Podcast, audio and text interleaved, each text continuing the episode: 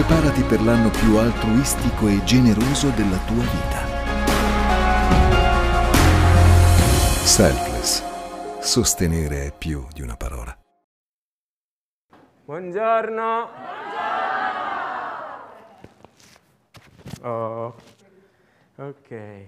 Come state? Chi ha fame? Chissà se è avanzato qualche nodo di salsiccia. Eh? Vedete se c'è qualche... C'è, Matteo che mi ha chiesto che, che io avevo detto che, che venerdì che, che ci sarebbe stata salsiccia. Non so se è avanzato qualcosa. Niente? Niente, vabbè dai, la prossima volta. Ci cibiamo di altro questa mattina, amen?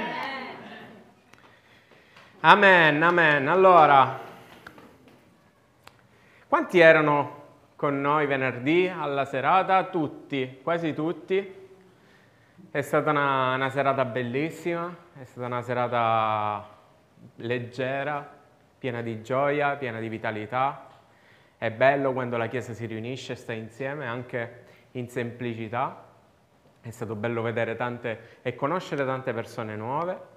Quindi, visto il successo, la riproporremo sicuramente, anche per favorire chi magari non è potuto venire per altri impegni e altre cose. A noi piace stare insieme a tutti, piace vedervi tutti, quindi eh, ci piace poi organizzare affinché tutti possiamo, possiamo esserci. È stata una bellissima serata. Chiesa è anche questo e oggi parleremo di che cos'è la Chiesa, anzi, anzi, nello specifico predicherò su quali sono gli ingredienti che rendono una Chiesa vittoriosa. Visto che abbiamo parlato di cibo, parliamo anche di ingredienti questa mattina e parliamo anche di quali possono essere gli ingredienti che possono far aumentare la velocità, l'andamento della Chiesa. Amen? E lo vogliamo fare, io vorrei farlo trattando di un re. Eh, non è molto usuale parlare di Chiesa guardando l'Antico Testamento, perché tutti noi sappiamo che eh, la, la Chiesa nasce eh, atti dopo, dopo la morte e risurrezione di Gesù, con la discesa dello Spirito Santo, con i battesimi Spirito Santo e con la persecuzione che poi ha permesso alla Chiesa di espandersi e andare, eh, le persone hanno cominciato a spostarsi da Gerusalemme e a predicare il Vangelo ovunque. E così nascevano le chiese in tutto il mondo. Però io credo che la Chiesa sia nel piano originale di Dio dal principio. E infatti guardando il Vecchio Testamento e meditando anche sul Vecchio Testamento, posso notare delle analogie tra quella che è la Chiesa per come noi la conosciamo e per come noi la intendiamo e quella che, che era il popolo di Dio, che era Israele, che era Giuda, quando ancora lo Spirito Santo non era stato dato in tutti. Oggi quindi vi racconterò la storia di un re molto buono per la storia di Giuda, che si chiama Giosafat. Quanti lo conoscono? Molti. Perfetto, bene. Mi fa piacere che leggete la Bibbia. Se non leggiamo la Bibbia, facciamoci una domanda su cosa stiamo, se, se, ci nutriamo soltanto di quello che ci viene detto o non, eh, non, non consultiamo lo Spirito Santo per sapere cosa Lui direttamente vuole dire a ciascuno di noi. Prenderemo i nostri riferimenti biblici dal secondo libro delle cronache, eh, capitolo 19, i versetti dal 4 al 9. Giosafat rimase a Gerusalemme, poi fece di nuovo un viaggio in mezzo al popolo, da Beersheba alla regione montuosa di Efraim, riconducendoli al Signore, Dio dei loro padri. Stabilì dei giudici nel paese, in tutte le città fortificate di Giuda, città per città, e disse ai giudici, un attimo, non ho fatto in tempo, badate bene a quello che fate, poiché voi amministrate la giustizia non per servire un uomo, ma per servire il Signore. il quale sarà con voi negli affari della giustizia. Ora il timore del Signore sia in voi. Agite con prudenza, perché presso il Signore nostro Dio non c'è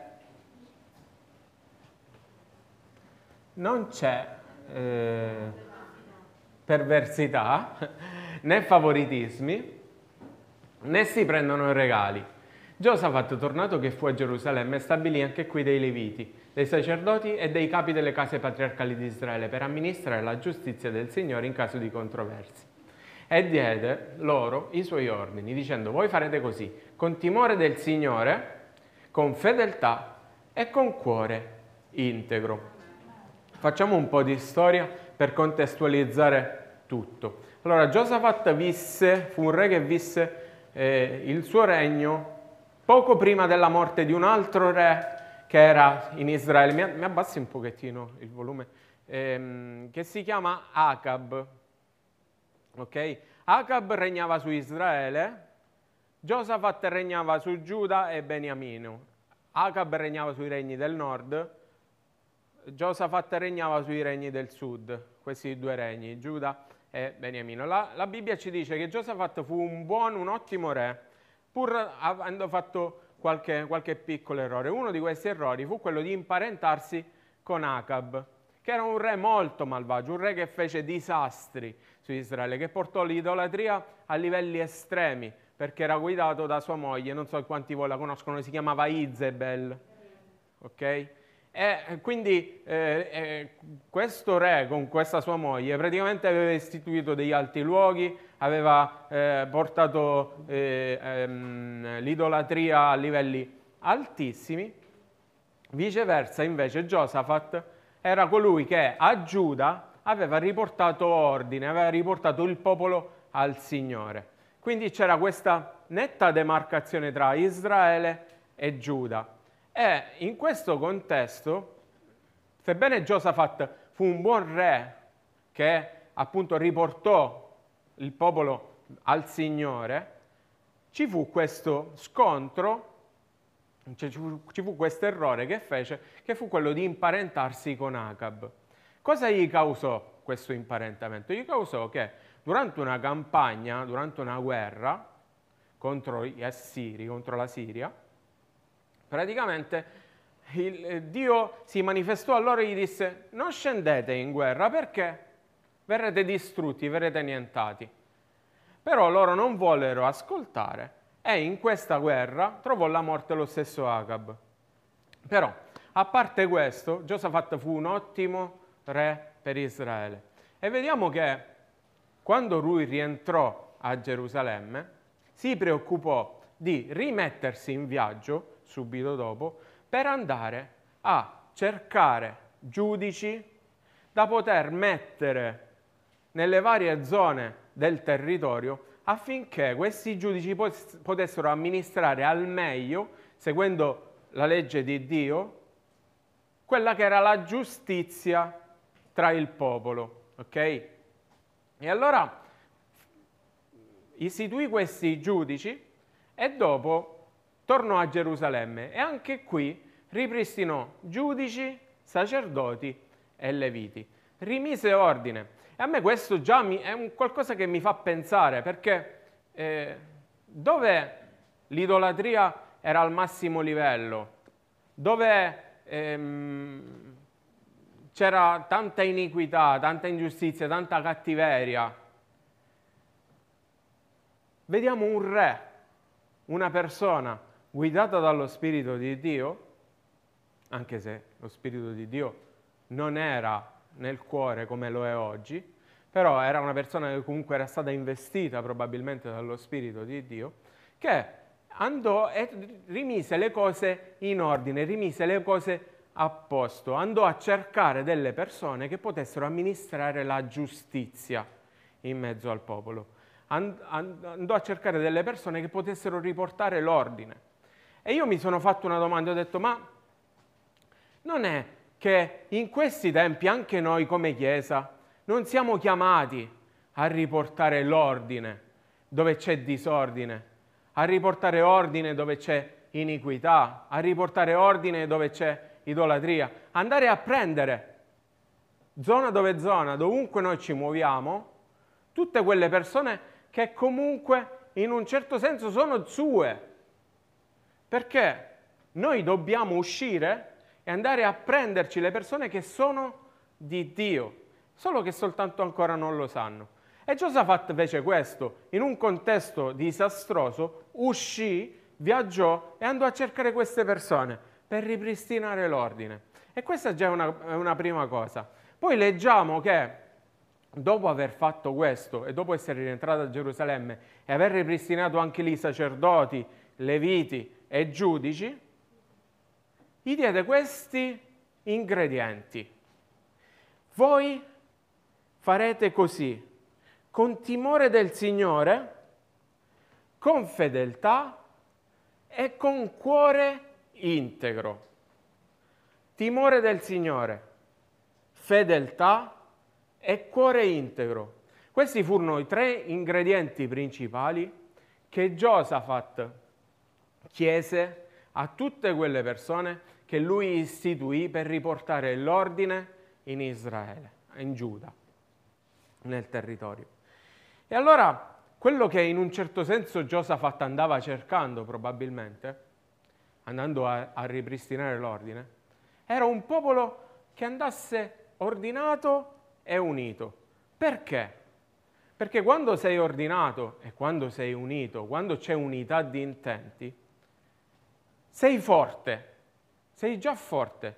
Se in più a questo ci aggiungiamo che sei sotto, sei nell'ordine di Dio, diventi praticamente invincibile, indistruttibile. E lo vedremo perché.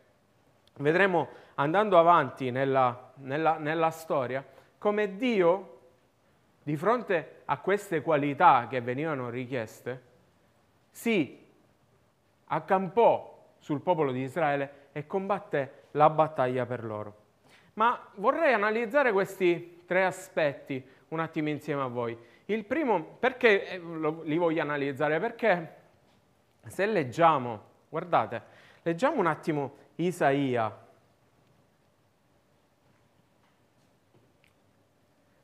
Isaia 11, versetti dall'1 al 3. Poi un ramo uscirà dal tronco di Isai e un rampollo spunterà dalle sue radici.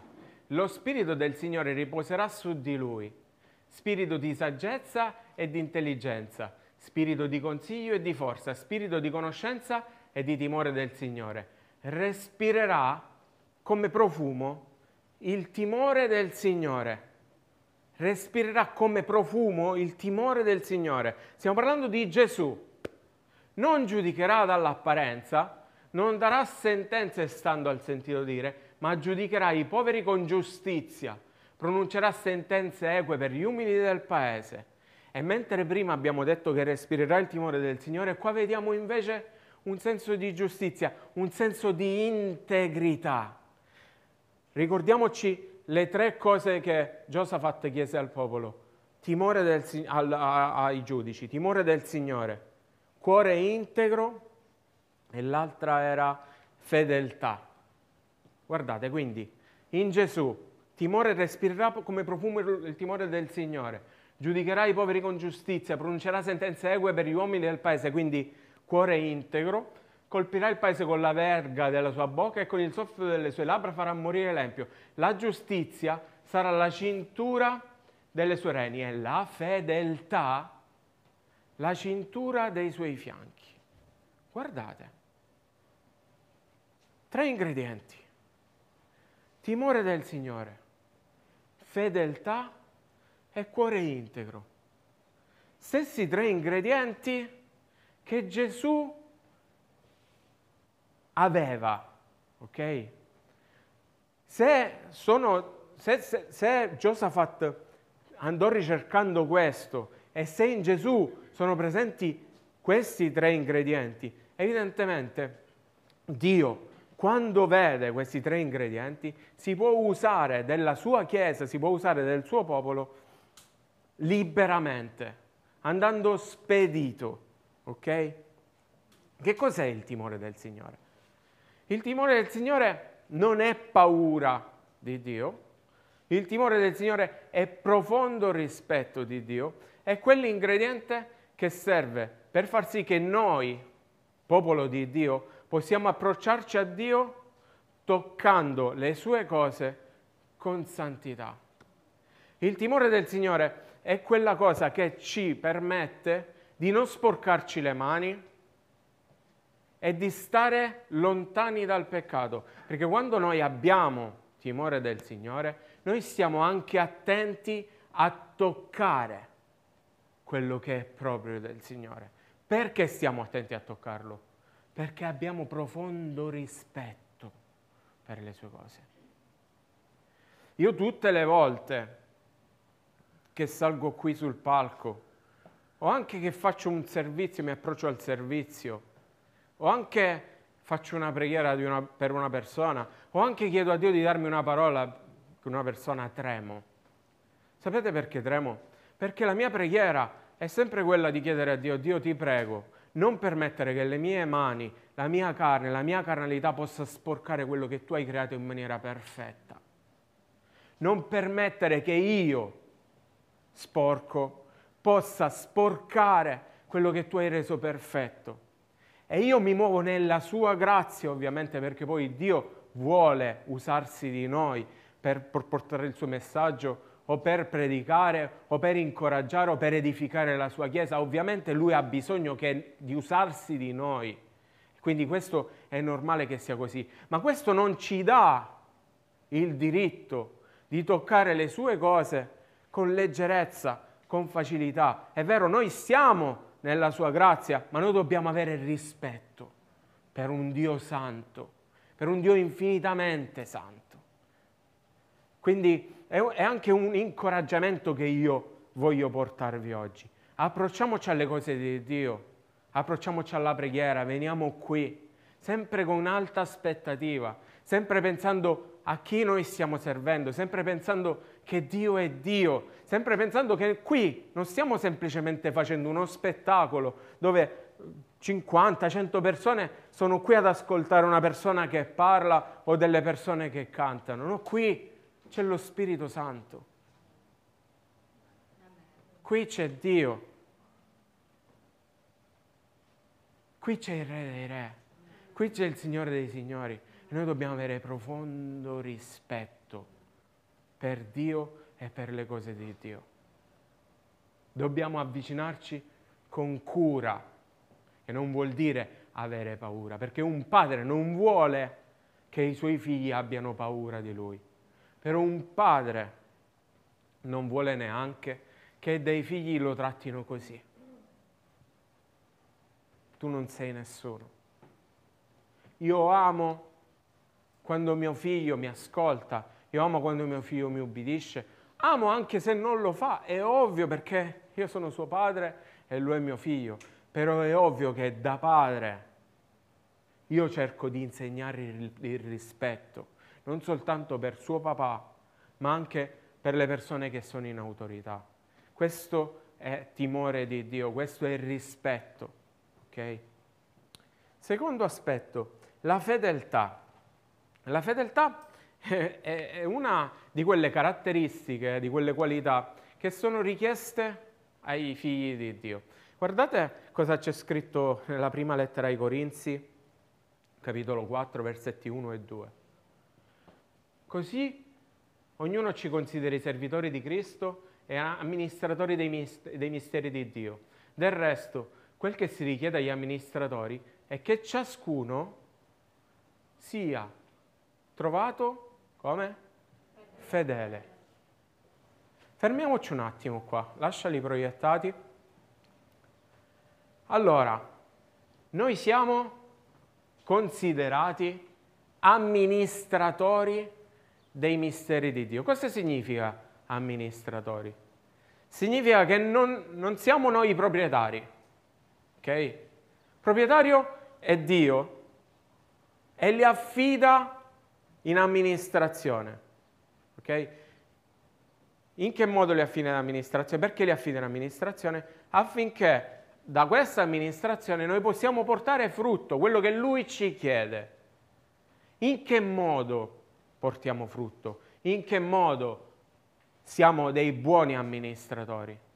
La caratteristica principale che viene richiesta dei buoni amministratori è la fedeltà. Perché? Siete mai chiesti perché la fedeltà? E non la buona gestione, ad esempio, oppure eh, la gestione del buon padre di famiglia. Solitamente quando ci troviamo a amministrare l'economia in casa, diciamo noi, oppure anche lo Stato, no? i governatori, eh, si dice, non so quanti di voi hanno studiato un pochettino il diritto, eh, secondo eh, la, la, la, regola del buon padre di famiglia, ok, lei è più giudice di me, ehm, l'avvocatessa, mia moglie, ehm, Dio non ci chiede amministrate in maniera perfetta, Dio non ci chiede eh, usatene troppi o usatene di meno, o usatene troppo pochi, o fate parzi, fate, avete, abbiate parsimonia. Niente di tutto questo. Ci chiedo una cosa, siate fedeli. Sapete perché? Perché la fedeltà è una di quelle qualità che si sta perdendo. Ormai le persone cominciano un servizio e dopo un poco mollano. Sapete perché mollano? Perché diventa difficile. Perché dove c'è difficoltà, dove c'è ostacolo, ognuno pensa, ma a me chi me l'ha fatta fare? E non sapete quante volte pure l'ho pensato io. Dove c'è ostilità, dove c'è ostracismo, dove vai a insegnare e l'insegnamento non entra. Dio ci vuole perseveranti. Dio ci vuole fedeli. Dio ha bisogno di gente fedele per portare a compimento il piano che Lui ha pensato per la sua Chiesa. E se non siamo fedeli noi, Dio ne troverà altri che lo siano. Però quello che ci viene richiesto è fedeltà. E fedeltà fa rima con perseveranza. Fedeltà fa rima con costanza. Fedeltà fa rima con non vi fermate, andate avanti, anche se è difficile, anche se c'è ostacolo, anche se facciamo fatica, anche se vediamo che non entrano le cose.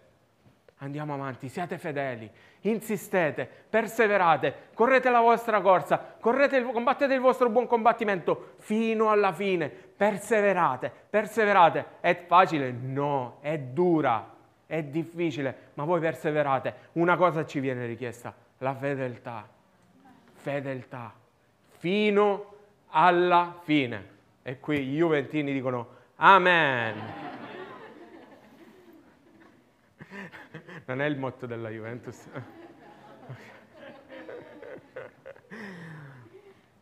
Terzo aspetto, cuore integro. Cuore integro. L'integrità. Integrità fa rima con onestà. Fa rima con tutto intero, anche se non fa rima. Integrità, dall'idea di un qualcosa che non è corrotto, ok? Perché è sano, è intero. E quello che veniva richiesto a queste persone era un cuore integro, un cuore che non sia stato corrotto. E noi dobbiamo fare attenzione a non farci corrompere. Perché oggi è diventato estremamente facile inquinare il nostro cuore da quello che sentiamo, da quello che ascoltiamo.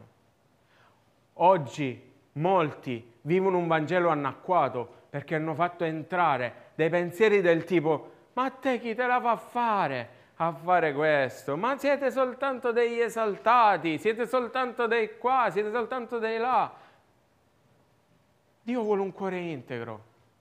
Dio ci ha dato una parola affinché noi possiamo seguire questa parola e camminare nell'integrità. Tutto quello che può venire dall'esterno è inquinamento e l'inquinamento può corrompere quell'integrità che ci viene richiesta. Noi dobbiamo fare attenzione a quello che ascoltiamo, a quello che ci viene detto. Dobbiamo fare molta attenzione e camminare con un cuore integro. Se la Chiesa si muove con questi tre aspetti, che sono? Che sono? Fedeltà. Ok. Fedeltà, timore di Dio e integrità. Vediamo che cosa succede. Seconda cronache, capitolo 20, versetti dal 2 al 4. Vennero dei messaggeri a informare Giosafat dicendo una gran moltitudine avanza contro di te dall'altra parte del mare, dalla Siria, ed è giunta ad Asason Tamar, cioè Engedi. Giosafat ebbe paura, si dispose a cercare il Signore e bandì un digiuno per tutto Giuda. Giuda si radunò per implorare aiuto dal Signore e da tutte quante le città di Giuda venivano gli abitanti a cercare il Signore. Guardate un po'. Ha ristabilito dei giudici, ha ristabilito i leviti, ha ristabilito l'unità di intenti. Il popolo adesso camminava nuovamente unito. La Chiesa torna a camminare unita. E allora che cosa succede? Che all'interno di questo popolo sorgono delle sentinelle All'interno della Chiesa sorgono gli intercessori, all'interno della Chiesa sorgono le sentinelle. E allora queste sentinelle cosa fanno? Avvisano del periodo. Attenzione, sta arrivando l'attacco da Moab. Fate attenzione. È la stessa cosa che succede alla Chiesa. Quando la Chiesa si muove in integrità, quando si, la Chiesa si muove nel timore del Signore, quando la Chiesa si muove insieme, ci sono le sentinelle, ci sono gli intercessori, c'è il pericolo. Giosafat bandisce un digiuno, poteva digiunare solo? Sì. Quante volte i pastori si trovano a digiunare soli oppure con il team, eh, con, con il team pastorale? Tantissime volte ci troviamo a digiunare soli o col team pastorale. Eppure, quando arrivò l'attacco, fu bandito un digiuno. E a questo digiuno parteciparono tutti partecipò un popolo unito, partecipò una Chiesa unita e partecipò spontaneamente e di buon cuore. Quando c'è timore di Dio, quando c'è fedeltà, quando c'è integrità di cuore, c'è unità di intenti. La Chiesa cammina insieme e non è un problema, non è un problema. Quando la Chiesa cammina insieme e viene bandito un digiuno, perché la Chiesa avrà gioia a partecipare ai vari digiuni, avrà gioia a partecipare ai vari combattimenti. Nella, gioia, nel, nella Chiesa sorgono gli intercessori, le sentinelle, nascono, vengono fuori. Perché? Perché ci sono queste qualità. Perché tutti cercano il Signore. Tutto è là, tutto è là, nella ricerca del Signore. Dobbiamo capire noi che cosa stiamo cercando. Perché se è diventato tutto troppo anacquato, se è diventato tutto, se la Chiesa ogni tanto inciampa o balbetta, dobbiamo cercare di capire il perché inciampa o balbetta. Probabilmente non c'è abbastanza timore di Dio. Probabilmente di fronte alle difficoltà siamo portati a mollare. Probabilmente sono entrate voci che hanno corrotto quello che Dio aveva creato in maniera integra, in maniera sana, in maniera perfetta. E qui si fa fatica, poi si inciampa, si balbetta e si rallenta. La Chiesa sarà sempre vittoriosa, perché la Chiesa è la sposa di Cristo, ma la velocità con cui cammina la Chiesa la determina chi compone la Chiesa. Siamo noi, Chiesa, che determiniamo la, la velocità di crociera, la velocità del nostro viaggio. E andiamo ancora avanti. Seconda cronache 20, capitolo, 3, eh, capitolo 20, versetti 13 e, e via dicendo. Tutto Giuda, perfino i loro bambini e le loro mogli, i loro figli, stavano in piedi davanti al Signore. Allora lo Spirito del Signore investì all'assemblea Yazel, figlio di Zaccaria, figlio di Benaia, figlio di Yeiel, figlio di Mattani e Levita tra i figli di Asaf. Yazel disse, porgete orecchio voi tutti di Giuda e voi abitanti di Gerusalemme, e tu, re Giosafat, così vi dice il Signore. Non temete e non vi sgomentate a causa di questa gran moltitudine, poiché questa non è battaglia vostra, ma di Dio quando la Chiesa è unita, quando la Chiesa è integra, quando la Chiesa ha timore di Dio, quando la Chiesa è fedele, le battaglie non sono nostre, sono di Dio. È Dio che combatte le nostre battaglie, è Dio che combatte le battaglie della Chiesa. Non c'è imposto un peso troppo gravoso sulle nostre spalle. Sono battaglie di Dio. Quello che ci viene richiesto è timore, rispetto per Dio è di perseverare fino alla fine e di non contaminarci, di non farci contaminare, perché questo rallenta e indebolisce, rallenta e indebolisce. E guardate come è andata avanti la guerra. Questa battaglia non sarete voi a combatterla, presentatevi, tenetevi fermi e vedrete la liberazione che il Signore vi darà. O Giuda, o Gerusalemme, non temete, non vi sgomentate, domani uscite contro di loro e il Signore sarà con voi. Avanti. La mattina seguente si alzarono presto e si misero in marcia verso il deserto di Tecoa. Mentre si mettevano in cammino, Giosafat, stando in piedi, disse: Ascoltatemi, o Giuda, e voi, abitanti di Gerusalemme, credete nel Signore vostro Dio e sarete al sicuro. Credete ai suoi profeti e trionferete. E dopo aver tenuto consiglio con il popolo, stabilì dei cantori che, vestiti dei paramenti sacri, cantassero le lodi del Signore e camminando alla testa dell'esercito dicessero celebrate il Signore perché la sua bontà dura in eterno. Appena cominciarono i canti di gioia e di lode, il Signore tede un'imboscata contro i figli di Ammon e di Moab e contro quelli del monte Seir che erano venuti contro Giuda e rimasero sconfitti. I figli di Ammon e di Moab assalirono gli abitanti del monte Seir per, per votarli allo sterminio e distruggerli. E quando ebbero annientato gli abitanti di Seir, si diedero a distruggersi a vicenda. Quando gli uomini di Giuda furono giunti sull'altura di cui si scorge il deserto, volsero lo sguardo verso la moltitudine, ed ecco i cadaveri che giacevano a terra. Nessuno era scampato. Si misero semplicemente in cammino per andare a combattere e mentre si mettevano in cammino per andare a combattere, fecero la cosa che amavano di più fare, la cosa che amiamo di più fare, noi, qual è la cosa che amiamo di più fare? Adorare. Non dovettero prendere un, una, una pietruzza in mano, una pietrolina, niente.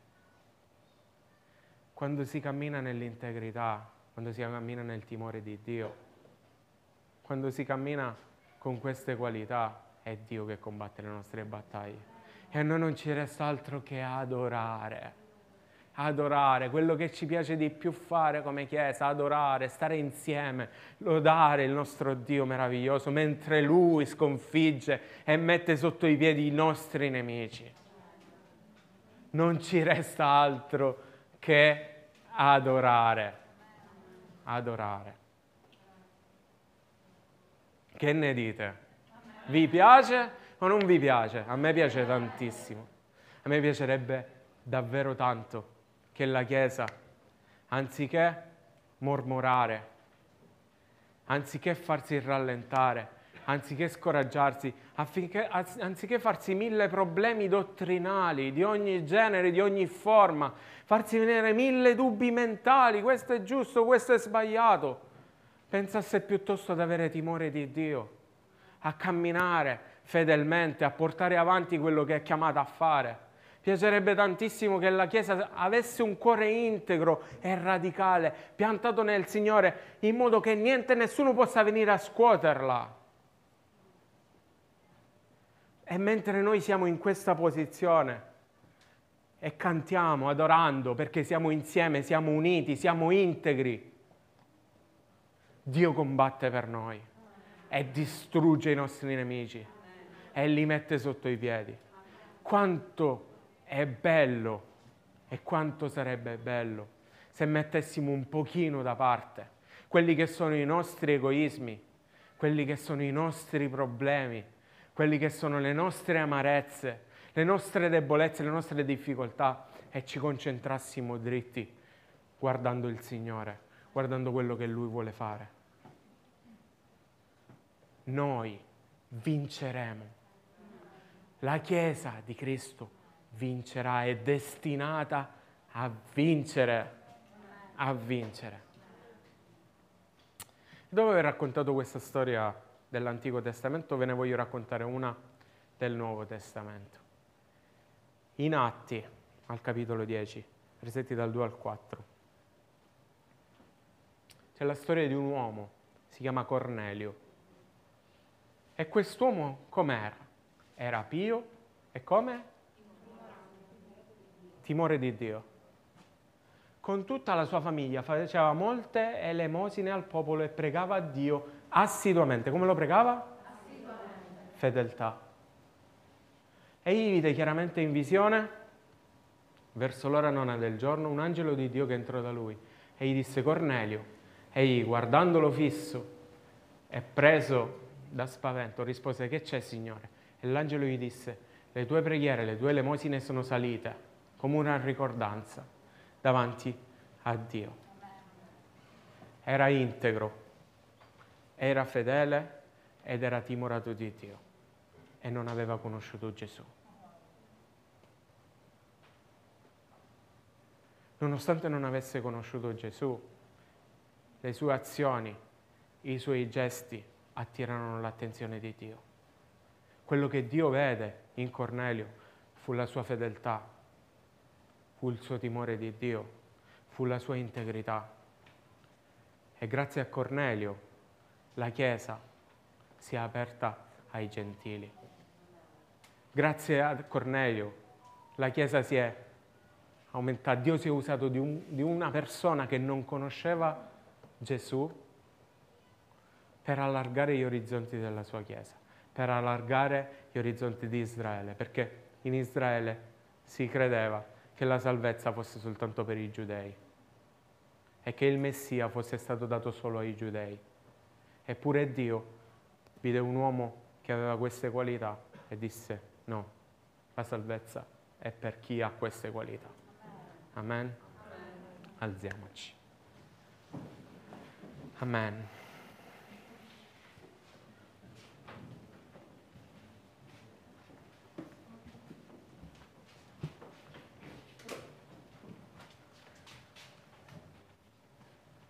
Amen. Ovviamente non vorrei essere male interpretato, la salvezza si ottiene per grazia mediante la fede non è attraverso le nostre opere che noi otteniamo la salvezza e questo ci tengo a specificarlo. Però è anche vero, è anche vero che noi manifestiamo il cambiamento interiore, il fatto che noi abbiamo accettato Gesù. L'unico modo per manifestarlo è attraverso le opere. Non c'è altro modo per manifestare il nostro cambiamento interiore. Se diciamo di aver accettato Gesù nel nostro cuore, di aver ricevuto la salvezza e poi ci comportiamo come se nulla fosse, non so se effettivamente questo è entrato nel nostro cuore, nel nostro spirito, se c'è avuto, se c'è, se c'è stato un reale, una reale conversione, un reale ravvedimento, un reale ritorno a Dio. Per questo dico che tutto si incastra perfettamente nelle scritture.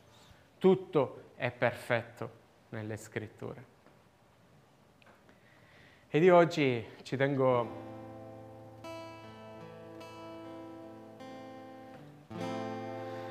a passare del tempo insieme a voi che siete Chiesa e che siamo Chiesa tutti insieme.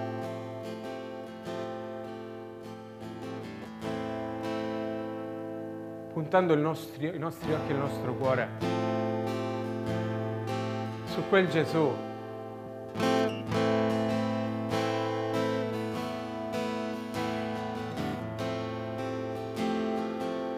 attraverso il quale il peccato è stato distrutto. Perché il peccato ha portato corruzione nella nostra vita, ha cercato di far sì che il cuore integro venisse corrotto, venisse inquinato. E attraverso un cuore altrettanto integro questo peccato è stato distrutto, è stato distrutto attraverso il suo sacrificio perfetto, attraverso l'ubbidienza di un uomo meraviglioso che ha scelto di rimanere fedele fino alla fine, fino all'ultima goccia di sangue.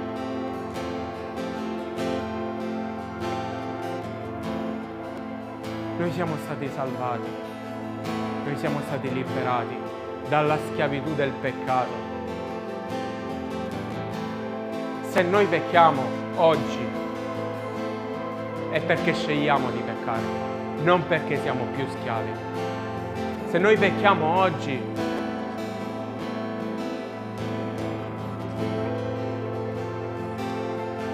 è perché probabilmente abbiamo perso di vista quelle che sono quelle qualità che vengono richieste alla sua Chiesa. Noi oggi abbiamo la grazia, la grazia di resistere. Noi oggi abbiamo la grazia di camminare integri. Noi oggi abbiamo la grazia di avere profondo rispetto per Dio. Noi lo possiamo fare, ma dipende dalle nostre scelte,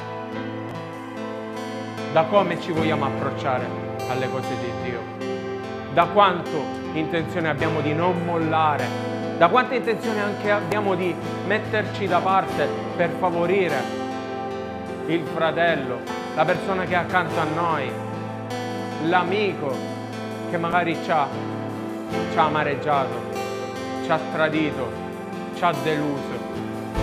Solo è una nostra scelta. È una nostra scelta. La consacrazione è una nostra scelta. Camminiamo nell'unità e Dio combatterà le nostre battaglie. Combatterà le nostre battaglie e avremo vittoria. Amen.